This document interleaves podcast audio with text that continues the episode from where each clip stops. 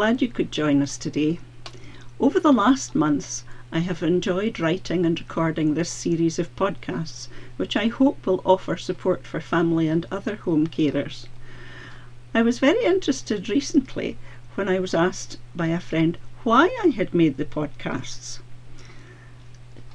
A couple of years ago, when my niece Nicola and her husband Aaron came to visit from Australia, we had very interesting discussions about their work in computers, and they were interested in my non-fiction books, which started through my own search for relevant information when my daughter Jay, diagnosed with anorexia, binge-purge type, was in a life-threatening condition, yet refused point-blank to see a specialist. During those conversations with Aaron and Nicola, they mentioned podcasts, a word I'd never heard before. They explained how podcasts could be made about all sorts of topics, and this was the beginning of my first ever podcast project.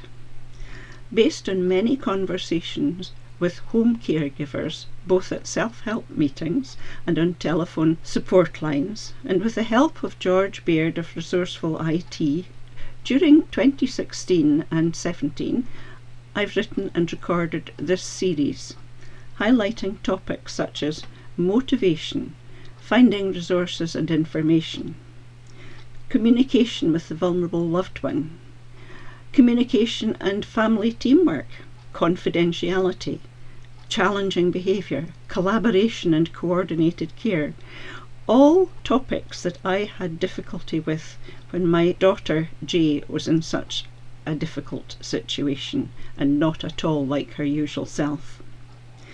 Now I have some idea of the numbers of family and other home caregivers, perhaps some of my neighbours, maybe some of my relations, friends, colleagues and acquaintances, all with personal experience doing their best to offer support to their husband or wife perhaps, or their mother, father, sister, brother, or another close relation or friend. And I think about how I struggled to cope when my daughter Jay was in a life-threatening condition. And at the same time, my mother, who lived on her own several miles away at that time, developed Alzheimer's and also needed support. In common with many other home carers, I had no information at that time, and at that time no experience in computers or internet, where perhaps I could have found relevant information.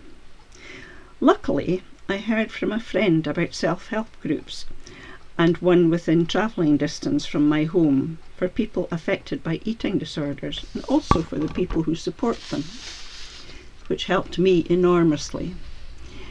And during group meetings and through the discussions of our individual situations and problems, I learned a lot, heard of useful books to read, heard how others coped with the effects of an eating disorder in their homes, and I gained ideas to try at home when life was difficult.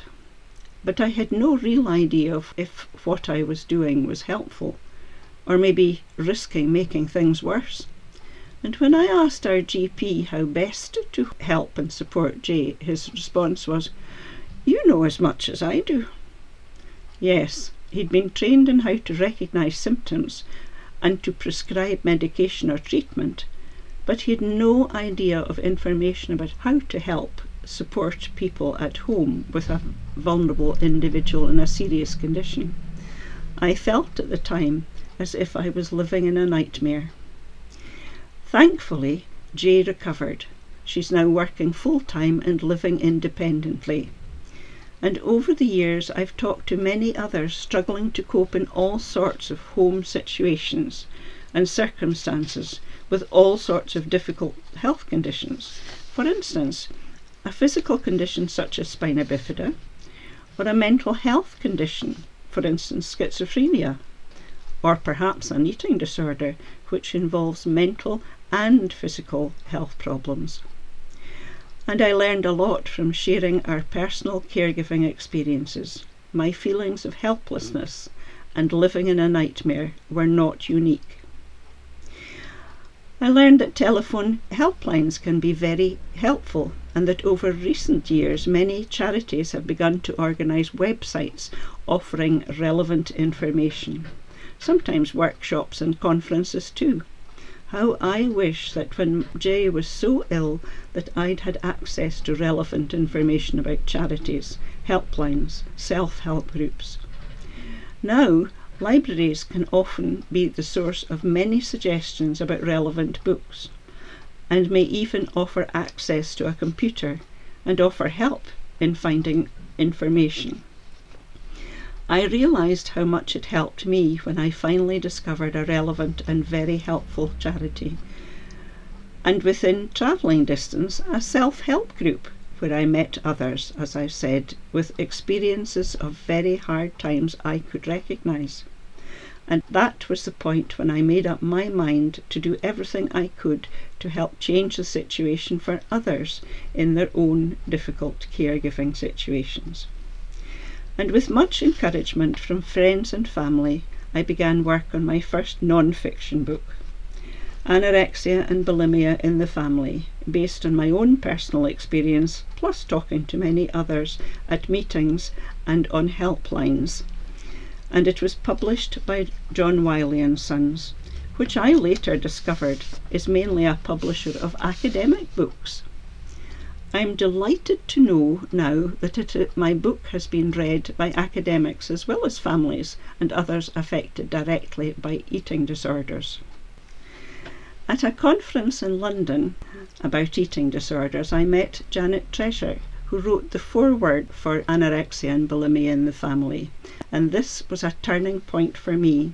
Janet is a professor of eating disorders with huge knowledge and experience of training students and professionals in eating disorders, and she has written several books on that subject. I was delighted when Janet asked me to help co-author Skills-Based Caring for a Loved One with an Eating Disorder, along with herself and Anna Crane, thus building a unique writing team of a very experienced professional, a home caregiver whose daughter has recovered, and someone who has recovered from an eating disorder. Now in second edition, our books published by Routledge and available in many countries, and are translated into other languages. Over recent years, I have talked to many professionals as well as home caregivers in a wide variety of circumstances. I've attended several international conferences, which led to my book Surviving Family Caregiving, published by Routledge, about how, through collaboration and good all-round communication, how to build effective all-round coordinated care in any difficult caring situation.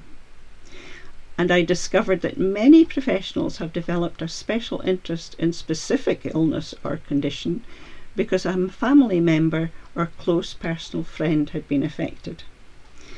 I hope that my non-fiction books and podcasts will be informative and helpful for professionals, as well as for families and other caregivers in difficult situations, when a loved one needs ongoing, long-term home care and support, as well as professional help.